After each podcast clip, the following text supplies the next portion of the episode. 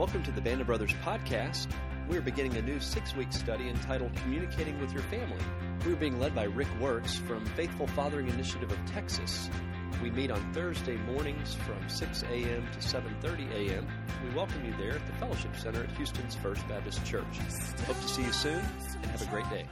Praise you for this morning, guys. What a blessing it is to be here, to be able to talk uh, to men and be real, to uh, discuss what uh, what you have on our heart. That is to to relate to you better, Lord, to understand our relationship with you, to grow in that relationship and reflect that relationship and and and our marriage and our family and and virtually everything that we do, Lord, that we can be God glorifiers across this day. So uh, bless our time together, open our hearts to what you have to say, and uh, we ask these things in the name of the risen Lord Jesus the Christ. Amen. All right, how was your week? All right, good. Homework wasn't too bad. Everybody get my email. Anybody that did not receive my email, if you did not, make sure you check uh, my the email address up here before you leave, so I can make sure that we're communicating uh, during the week to uh, to verify that.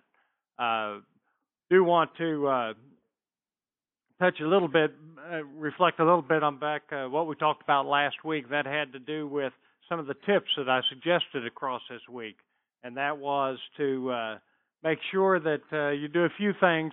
Maybe they're different, maybe they're the same as you've done. But I I found that when I used the first names of my family members, it helped a little bit when I was communicating with them instead of just hey or or what have you. Did anybody have that? Did you have that? Anybody practice that tip across the week? Work, right? Okay. How about the uh, make requests for action face to face? Did that help? Anybody? You got anybody? All right. How about uh, reflecting God's peace in your tone of voice? Did you have an intentionality to to be a little more aware of what your tone of voice reflected across the week? That helped. Did you get some points? One point. One point. Okay, right. That's good. All right. Remove defensive words and actions from your conversations. Anyone have my? Uh, that was one of my issues. Is always being on the defensive and trying to make sure my guard was up. Did anybody have that? Break that wall down a little bit. Yeah. Yeah? Get a point for it? Maybe a half point? All right. How about being sensitive to potential insults and maybe the use of sarcasm? Okay. All right. Busted? Anybody? You held back. Okay. Well done. All right. Well, that's good. I, I put my sarcasm in check uh, as I shared last week. How about honoring your wife in front of your kids? Anybody do the dishes last week or honor her? Put your arm around him. All right. Okay. Good. All right. How about uh, how about the big one? Anybody say I'm sorry, I was wrong. Will you forgive me? How'd it work? Hey, all right. Thanks for being real. Appreciate. It. How did it work? Still alive and well? I found that when you say I'm sorry I was wrong, will you forgive me? I, I found that that humility, the Lord uses that, and I've been broken further by you know just being humble and saying I'm sorry I was wrong. I've seen my kids and my wife just show a compassion that had to be God inspired because I didn't deserve it. And and but the humility uh, in in just saying I'm wrong, I was sorry, I'm I was wrong, I'm sorry, will you forgive me? That that's brought God into the into the conversation to a level that I couldn't have done uh, without that level of humility. So I, that's good. I'm glad you glad you practiced some of those this week, and uh, that's what it's about. Do a little bit each week just to see uh, what the Lord's up to in your life and in your family, and and how He can influence your communication across uh, in your home. How about the power of the Father? Did did our discussion last week talk? You know, we talked about the influence and and just the inherent power that comes with sharing the moniker Father with a Heavenly Father. Did that did that sensitive were you more sensitive sensitive to that across the week? Anybody uh, did it hit you?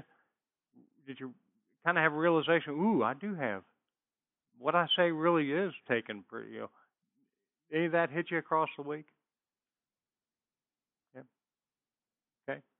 The uh, that's you know as we begin to embrace that you know then we can begin to harness and and understand how we're to use this for good instead of uh, you know, maybe having a negative impact as we go along so that's That's the key. And of course, our generational impact, we're looking for something that lasts a thousand. You know, the love of the Father goes out a thousand generations, and that's what our goal is to have that that thousand generation impact.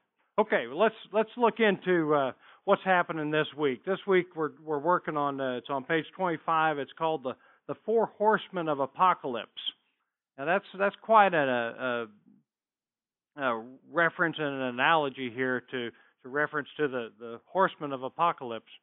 And I'll I'll share that analogy as we get into some scripture here. But I want what I really want to share with you, is what we're looking at, are what have been defined as the four negative patterns that that all communication when when when it spirals downward, they've kind of looked at four major patterns that uh, that they can group these into. Uh, they've been diagnosed that can tell us that these interacting patterns typically descend into a crisis. You know, they're they're when your your communication really starts to spiral down.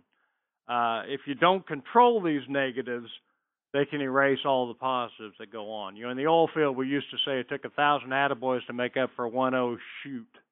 You know, and and that's that's really what we're looking at. We want to make sure that that everything we do in our communication efforts, we we try to keep those negatives from getting any momentum and we want to keep them in check. So let's look at these. I'll look at each of these individually. Our first one is uh, to look at uh, Revelations. It's six one through eight, or, or, where we're talking about the horsemen.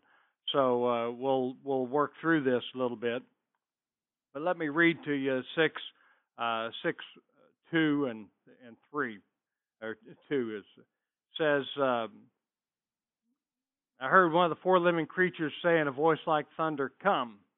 I looked, and there before me was a white horse. Its rider held a bow. He was given a crown, and he rode out as a conqueror bent on conquest. Rode out as a conqueror bent on conquest. I don't know about you, but that's what I always thought every argument was. I thought that was a that was a battle, and I was going to conquer, and I was going to I was everything was about winning. I want to chalk up that W you know, because I was going to win this argument. And that when I talk about that conquest, it means that we're going to win at all costs. And what this relates to is really an escalation of a of an argument.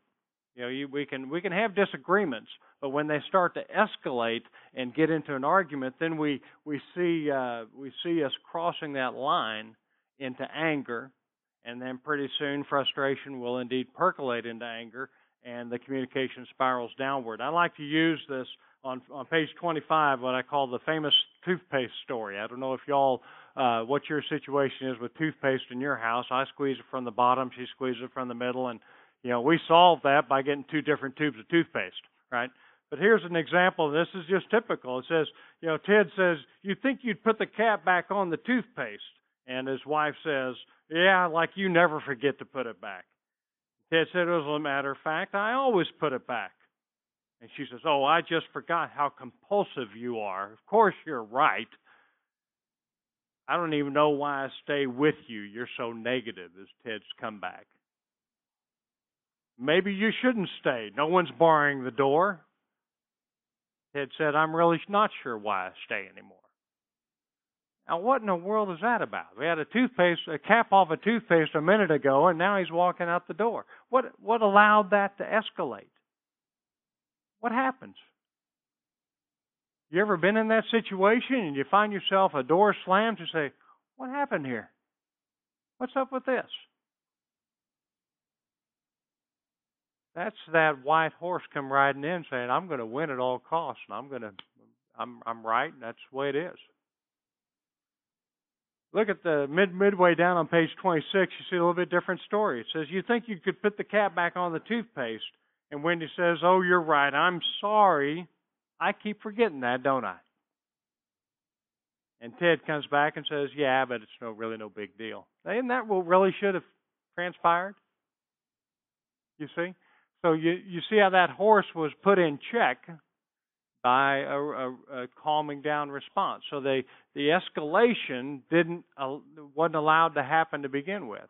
But the when that escalation starts to occur, that's that's the thing we have to be sensitive to, and that's the first negative pattern we're talking about, just called escalation. and we we tie it to this white horse because this white horse is a conqueror. He's got that bow. He's ready to go. He's ready to take on the battle. He's ready to win. And that's what we want to try to uh, understand. You know, that escalation is one negative pattern that uh, really takes us down the wrong road uh, in an argument very quickly. The second horse is the red horse. It says, When the Lamb opened the second seal, I heard the second living creature say, Come. Then another horse came out, a fiery red one. Its rider was given power to take peace from the earth and to make men slay each other. To him was given a large sword. him was given a large sword. This is tied to invalidation. What's invalidation? Well, the things stay here, right? This is between us men, so I can share a story that it's a, a what I call our cell phone story. Uh, in our family, for this was the 31st year, I think, we've made the annual trek at Christmas. We never lived in the same town as kinfolk, so we spend Christmas Eve typically at my in-laws. We've lost both my in-laws in years past, but we still go up to southern Kansas to uh, for Christmas Eve, and then Christmas morning we get up early and drive up to Kansas City, Missouri for my mother and my family. And uh, we make that trek. We get up early Christmas morning. It's just our regular routine, and and we we head on out there, try to get to Kansas City around noontime for dinner. And so it's a four-hour shot. So we typically leave a little before eight. And uh, this particular year, my daughter, uh, she's a, a musical theater nut, and was doing a lot of dance in her sophomore year in, in college, and she was having some hip problems. And it ended up, long story, she had a popping hip and uh, had to go in for major reconstructive surgery to to form the ball of the femur to fit into the hip and repair some some uh, labrum damage and what have you. Anyway, it was major surgery that she did the morning after her last final, right there in Oklahoma City. One of the three specialists in the country was in Oklahoma City, and he did the surgery about four hours in surgery. And then uh, my bride was with her. We loaded her in the car. We still made that Christmas Eve at Southern Kansas. And then Christmas morning, loaded her in the car and uh, headed up to Kansas City for Christmas dinner.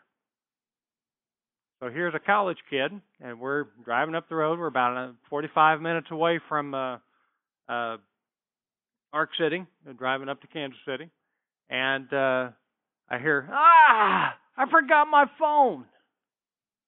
Said, what do you mean you forgot your phone? I left my cell phone at, at in Ark City. We got to go back. I said, you don't need your cell phone. We're having Christmas with family. You don't need to be in contact with your friends. What do you think happened? First of all, what did I just do? I invalidated her, her need for her phone, and then what? Ah!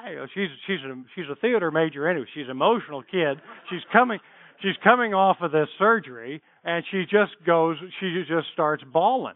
And I said, "You don't need your cell phone. You don't. You aren't. This Christmas isn't about being in touch with your friends anyway. It's for family, and this is all in the spirit of Christmas, right?" And I'm and I'm I'm just I'm saying, yeah. And by this time, what am I doing? I'm talking through my teeth, right? I'm driving a little bit quicker down the road. And she's saying, We got to go back. I got to have my cell phone. I said, We're not turning this car around. You know, we're not doing this. We're going to go to Kansas. We're going to have Christmas with family. You know, that's what it is. I get a little tap on my see she's in the front seat with me and my bride and my son are in the back seat being real quiet. I get a tap on my shoulder and I said, Hey, faithful Father,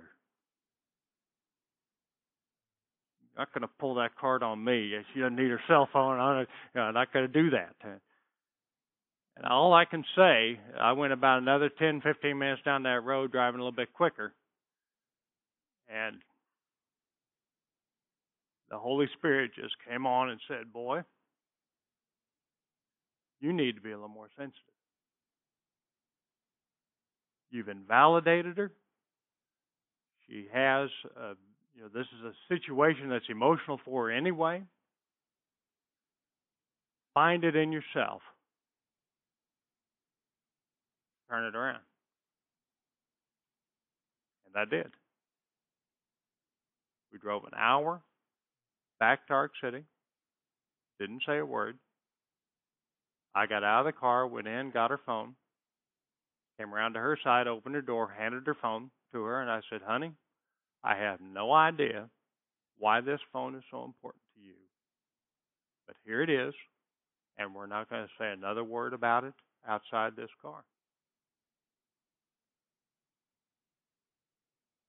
Closed the door, got back in, and drove on up to Kansas City.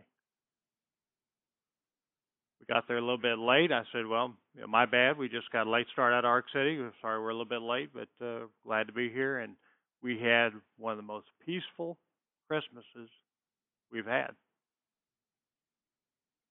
And as we drove back, we never visited it again. We allowed the Spirit, we allowed the peace just to uh, percolate in that car. Because you see, I was allowing peace to be taken out, wasn't I? When I invalidated my daughter. Now, you guys can call me a big wuss if you want to, to give in. But all I'm saying is this the Holy Spirit convicted me of invalidation. I was completely insensitive to a young lady's feelings that had been through major surgery, and her connection to her friends was her cell phone. That's not something I understood, nor am I supposed to understand it. Nor am I always supposed to condone it unconditionally. But in this particular situation, the Lord convicted me that I had invalidated her at a point that I didn't need to. And it wasn't doing us any good to to not acknowledge her situation and her desires and her needs. So when I discredited her thoughts and her feelings, what I was I was really discrediting her whole character. And that was a wrong thing for me to do. So again, a piece of humble pie allowed me to back off and say, okay, I now validate you and who you are. I don't necessarily agree, but I validate you who you are, and I respect that. And that's where we were for that whole balance of the Christmas. Instead, what could I have done? I could have gone ahead and kept driving, driven the driven the stake in the ground that this was I wasn't going to go past this point. And what do you think the rest of the week would have been like? Would the devil have been successful? Would he have taken peace out of the car? Yeah, he did. Did he take peace out of our home at that point? Yeah, he did. Was there a barrier, a reluctance to communicate on my part? Yeah, there was. And yes, I had discredited her thoughts, her feelings, and her character. And yeah, my eyes were, you know, that's one thing I've always had, an intense set of eyes. That's why I played tennis. I couldn't find nine other guys near as intense as I was. But when I get into an argument, my eyes will cut right through the the, the situation, and um, you know that's just not a very good place to be. So the red horse, this invalidation is very quick to show its head in our in, in my situation, and it's very easy to do, particularly dads with teenagers, because this is a time where we're not really understanding all that's going into their on in their lives, and I, I was always very quick to invalidate versus getting a better understanding of what's going on in their life. And that's the difference, you see. That's our challenge as men, is we have to gain understanding, not just invalidate because we don't want to understand. And that was my that was my challenge. So anyway, that's our cell phone story. And all I can say is that the Holy Spirit blessed us, blessed our car, got me to turn around, which is something I had never done in the 30 years of driving up there. And the Holy Spirit uh, did what He does. He He reinstilled peace in that car and in our in our family through the balance of that holiday. All right. So invalidation is one that uh, is another of the is a second of the four horsemen. And that red horse, he has power with a large sword and certainly his power to take peace from the earth. Okay, the third horse is uh, the black horse. When the Lamb opened the third seal, I heard the third living creature say, Come. I looked, and there before me was a black horse. Its rider was holding a pair of scales in his hand. And I heard what sounded like a voice among the four living creatures saying, A quart of wheat for a day's wages, three quarts of barley for a day's wages. Do not damage the oil and the wine.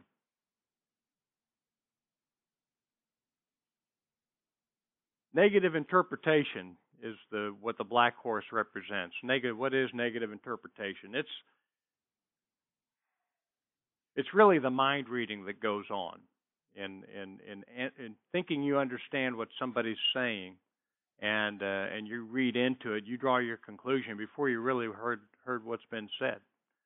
Uh, on on page uh, I think it's page uh, 28, we have a, a situation where a husband and wife are talking about their Christmas trip. Christmas must just be the fun time, but uh, the wife wants to check into plane tickets to visit the parents this Christmas, and the dad says, uh, man says, I was wondering if we can really afford it this year.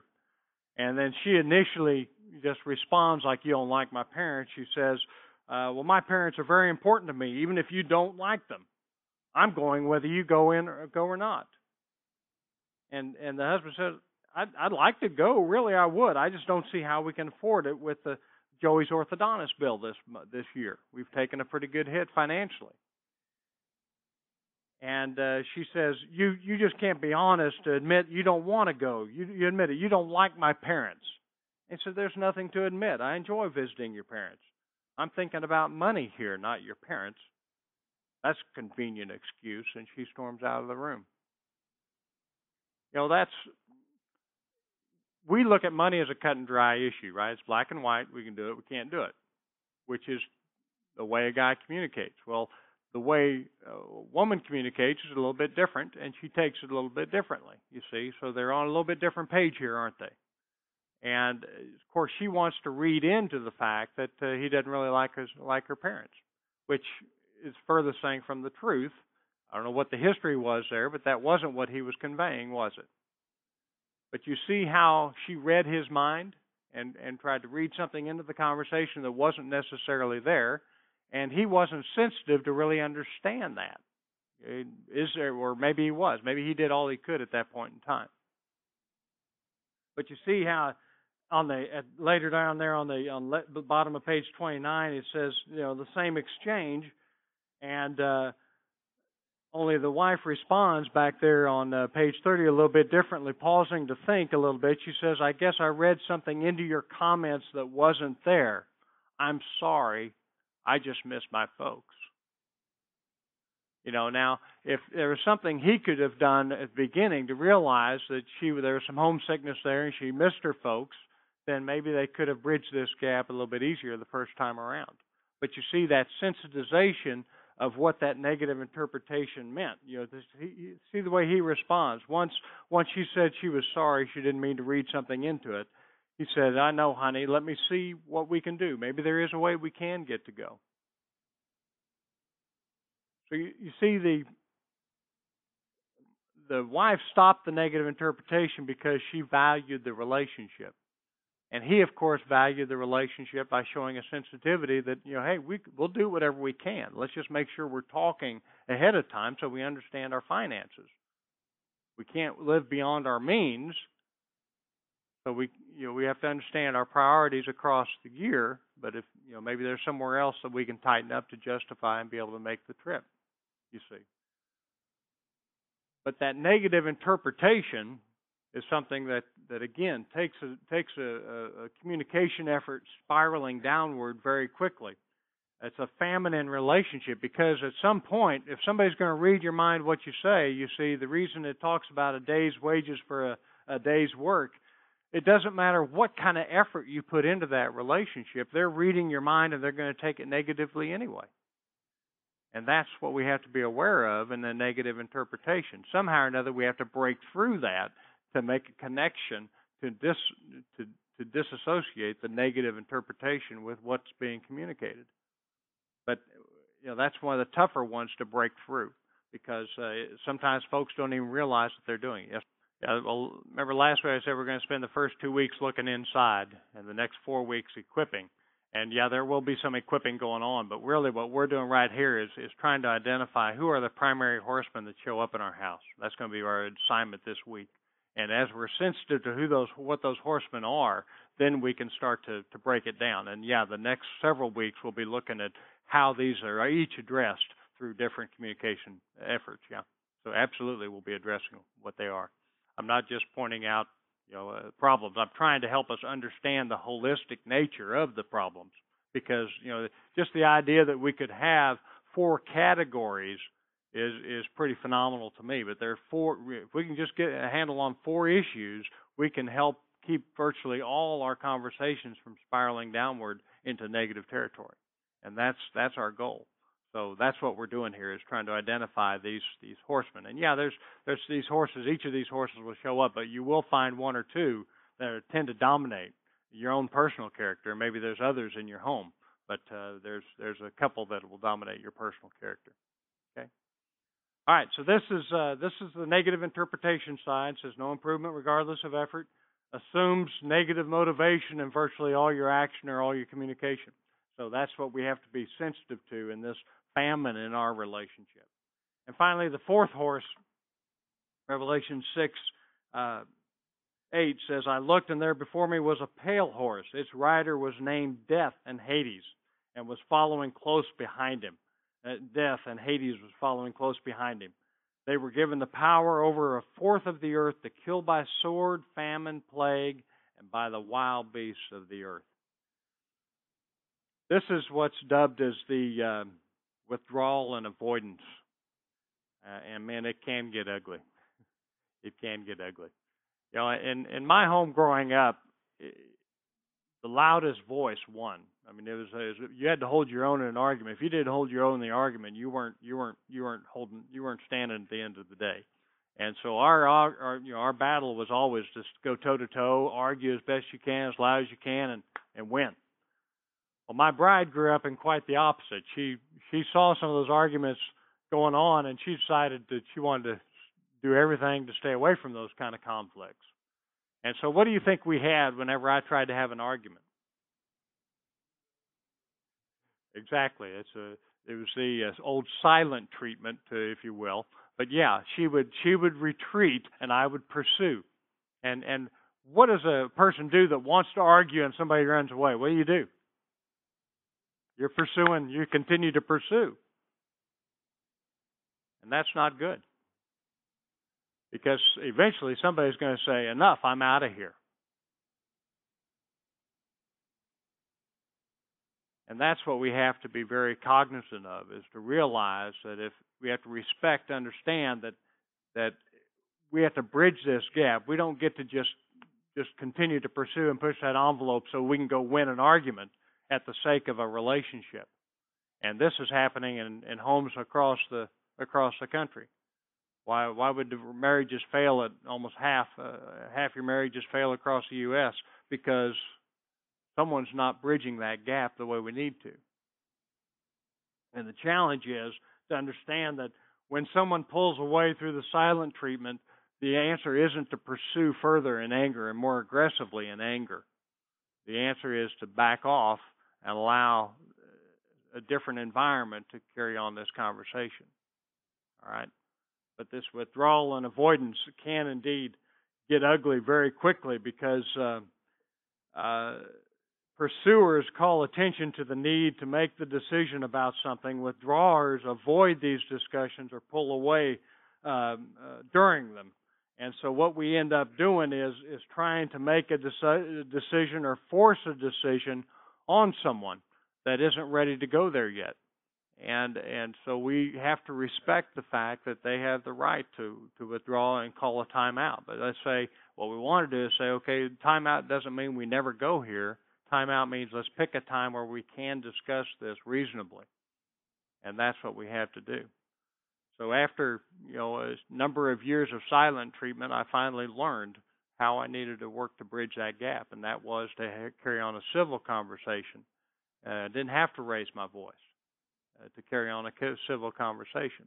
But you see, when folks grow up in quite different backgrounds, they don't always discuss their backgrounds when they get in an argument to understand why that exists.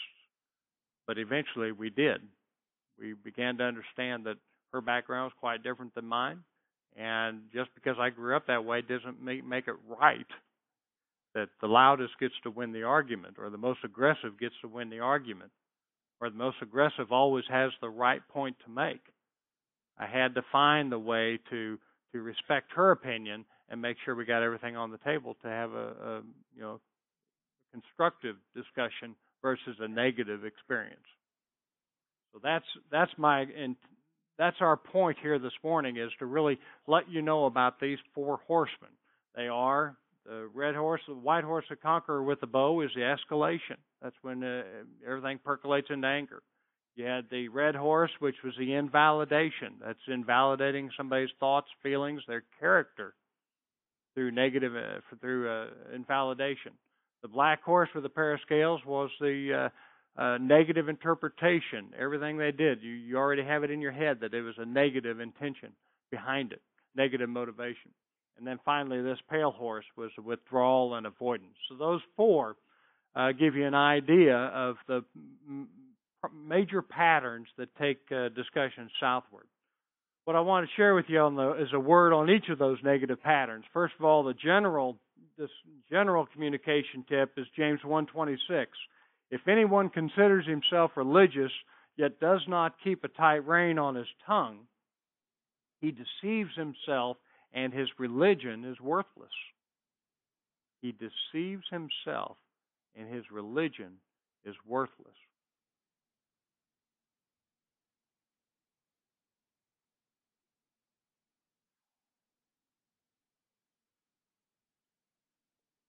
On the escalation side, to keep things from from percolating into anger, I love Proverbs 15:1. A gentle answer turns away wrath, but a harsh word stirs up anger.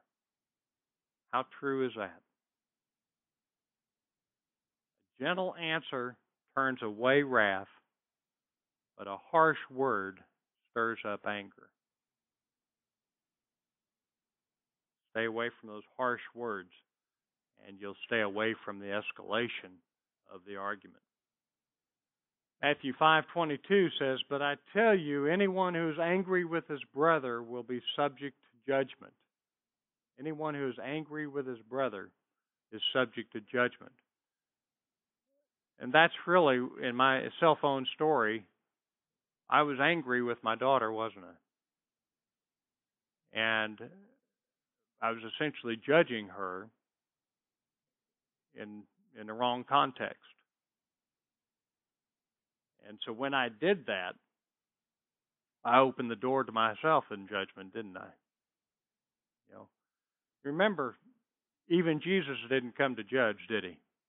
We say he came he came with a sword, not to judge the earth, but to bring peace. And we always tie that that yeah, he was judge. Well, no, he really didn't. What did he always bring? What is the sword? The sword is the word of God. It's the truth.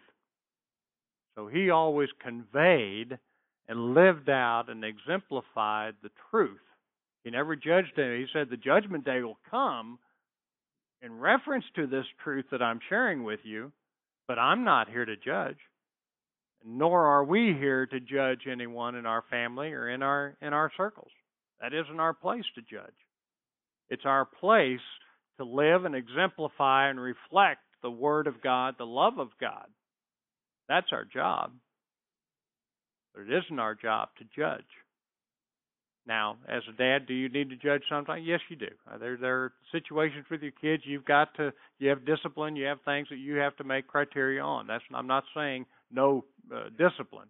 I'm just saying, remember, in your communication, if things are going south, think hard about who's doing what judging and how that is affecting the effectiveness of your communication.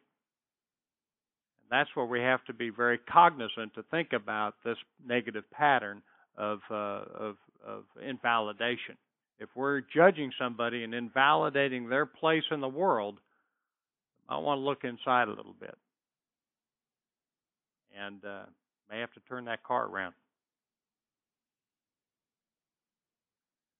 Luke uh, six forty one forty two says, "Why do you look at the speck of sawdust in your brother's eye and pay no, no attention to that plank in your own eye?" So when you're reading something negative into something somebody is saying, and you're figuring they're trying to figure their angle on the deal, uh, you might look inside your own eye and pull that plank out and open your eyes to what's really being communicated. Instead, again, of, of passing judgment and, and uh, reading into what somebody is saying, be sure that there's not a plank in your own eye skewing the way you're looking at a situation. But with good open eyes, take those blinders off and really see the communication from from a, a realistic perspective. All right? And that has to do with the uh, negative interpretation. And finally, this is uh, Ephesians 4 25, 27 says, Do not let the sun go down while you're still angry. This is, uh, I mentioned my daughter is, is a musical theater nut and, and just, you know, very emotional and and it wasn't very. Uh, there were times where you know she would withdraw and avoid a, a, a conversation as well, and so we'd hear these stomps going up the stairs and doors slam, and you know that's uh, that's what the conversation. That's how the conversations would end. When a door slams, be it physically, emotionally, or spiritually, who needs to open that door up?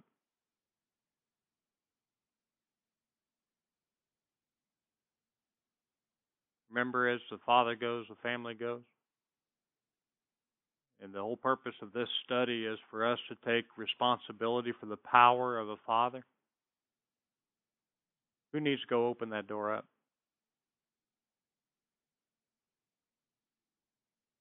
You have to go up there. You know, that's that uh, happened more times. Uh, uh, you know, our challenge was I would not let the sun go down. I would not let the night pass. I didn't go back up and open that door and say, "Honey, I know you're angry. I know that I crossed that line possibly." But we need to address this situation and not just walk away from it.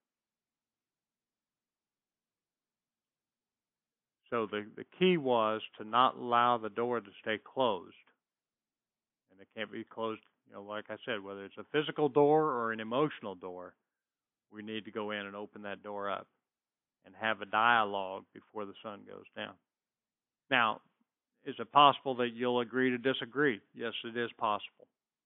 If you want to if you want to agree to disagree, then you make sure you pick it up you know the, the next day. I would never encourage a couple to continue trying to d- discuss things into the middle of the night. That's uh, if you're at some point you want to agree to disagree, but we're not going to leave it here. We're going to come back and visit it. But at the end of the night, I want you holding hands and praying together about the situation so that you can get it resolved, so that this withdrawal and avoidance doesn't open up that chasm and uh, and get ugly as as the as the pale horse can. All right. So our, our my my challenge um, uh, that I convicted myself of was to always go upstairs, open that door, and make sure that we're talking before the end of the night. And uh, so that's something that we need to take responsibility for as men to step up. Uh, if there's a I'm sorry in there, that's fine. If there's not an I'm sorry, but a, a clarification possibly with your child or with your wife, then then do that. Do whatever's necessary to make sure that door doesn't stay closed. Because the sun cannot go down while we're still angry. Because what's the next line says? Do not give the devil a foothold. Do not give the devil a foothold. You see, when there's anger, a little bit of distrust, a little bit of whatever in that relationship, all of a sudden the devil starts to get a foothold on there and that relationship will be in tension. And that's what we don't we don't get the devil that right in our home. Get Satan out of your home by opening that door and saying we're not going to give the devil a foothold here. Okay? So when anger does uh, stir up like that, and, and uh, you're the pursuer, or maybe your wife is the pursuer, and you're backing off, need to find a way to say, okay, I'm I'm backing off. I'm really calling a timeout, and we're going to address this. At, you know, pick your time and place to uh, to discuss it, and that's what our future sessions will get into a little bit on how to handle that. All right. Any thoughts on any of these words? We got the uh, escalation and validation, negative interpretation, and finally the withdrawal and avoidance. Anything on those that you have? Uh, any thoughts? Any of that scripture reverberate with you? All right. All right. Well, let's uh, let's look ahead and, and uh, what our homework is this week. It's to complete the week two homework, pages 32 through 35. I want you to identify the horsemen in your house. And be sure to ask your wife. Initiate an action step. Uh, if you haven't completed the family sign off on page 93, please do that. And uh, scripture memorization is Proverbs 18:13, and then read the next week's session is called the art of active listening. Uh, that's that's what we'll uh, that's what we'll cover next week. Um, our challenge across this week is, you know, the as we begin to identify some of these horses that are in our house, then we'll the next several weeks be looking on how to neutralize the impact these horses have in our communication.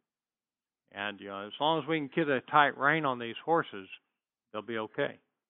Oh, it's when they're running free that we uh, we we can be taken out of our relationship and really distracted in our relationship. Okay. All right. Small group breakout is to open in prayer, discuss last week's action step, uh, briefly discuss week one's homework. You know, any questions that you had on the homework, and finally uh, discuss. I'd like you to go ahead and discuss what horses you know are present just from our little discussion here this morning. What did I bring to light? Any horses that are running around in your house? And uh, any questions? Any? Is Eric right? Do we all have all four of these horses in our home? Busted? Yeah. The horses are alive and well. All right. Well, maybe we can find out what feeds them this week and uh, cut back on their feed a little bit. But uh, all right. Well, let's open it. Go to prayer and uh, let's start your small groups. Lord, thank you again for the opportunity to be real here among men, to enjoy the fellowship that you've brought together.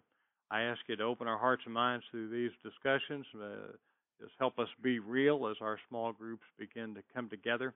Uh, help us be real in our discussions and uh, just let you be God and uh, bring to light what we need to know about horses in our house and how we can go into this week with a, a renewed sensitivity to each of those horses. So uh, guide us and be with us. We ask these things in the name of the risen Lord Jesus the Christ. Amen. All right, small group time.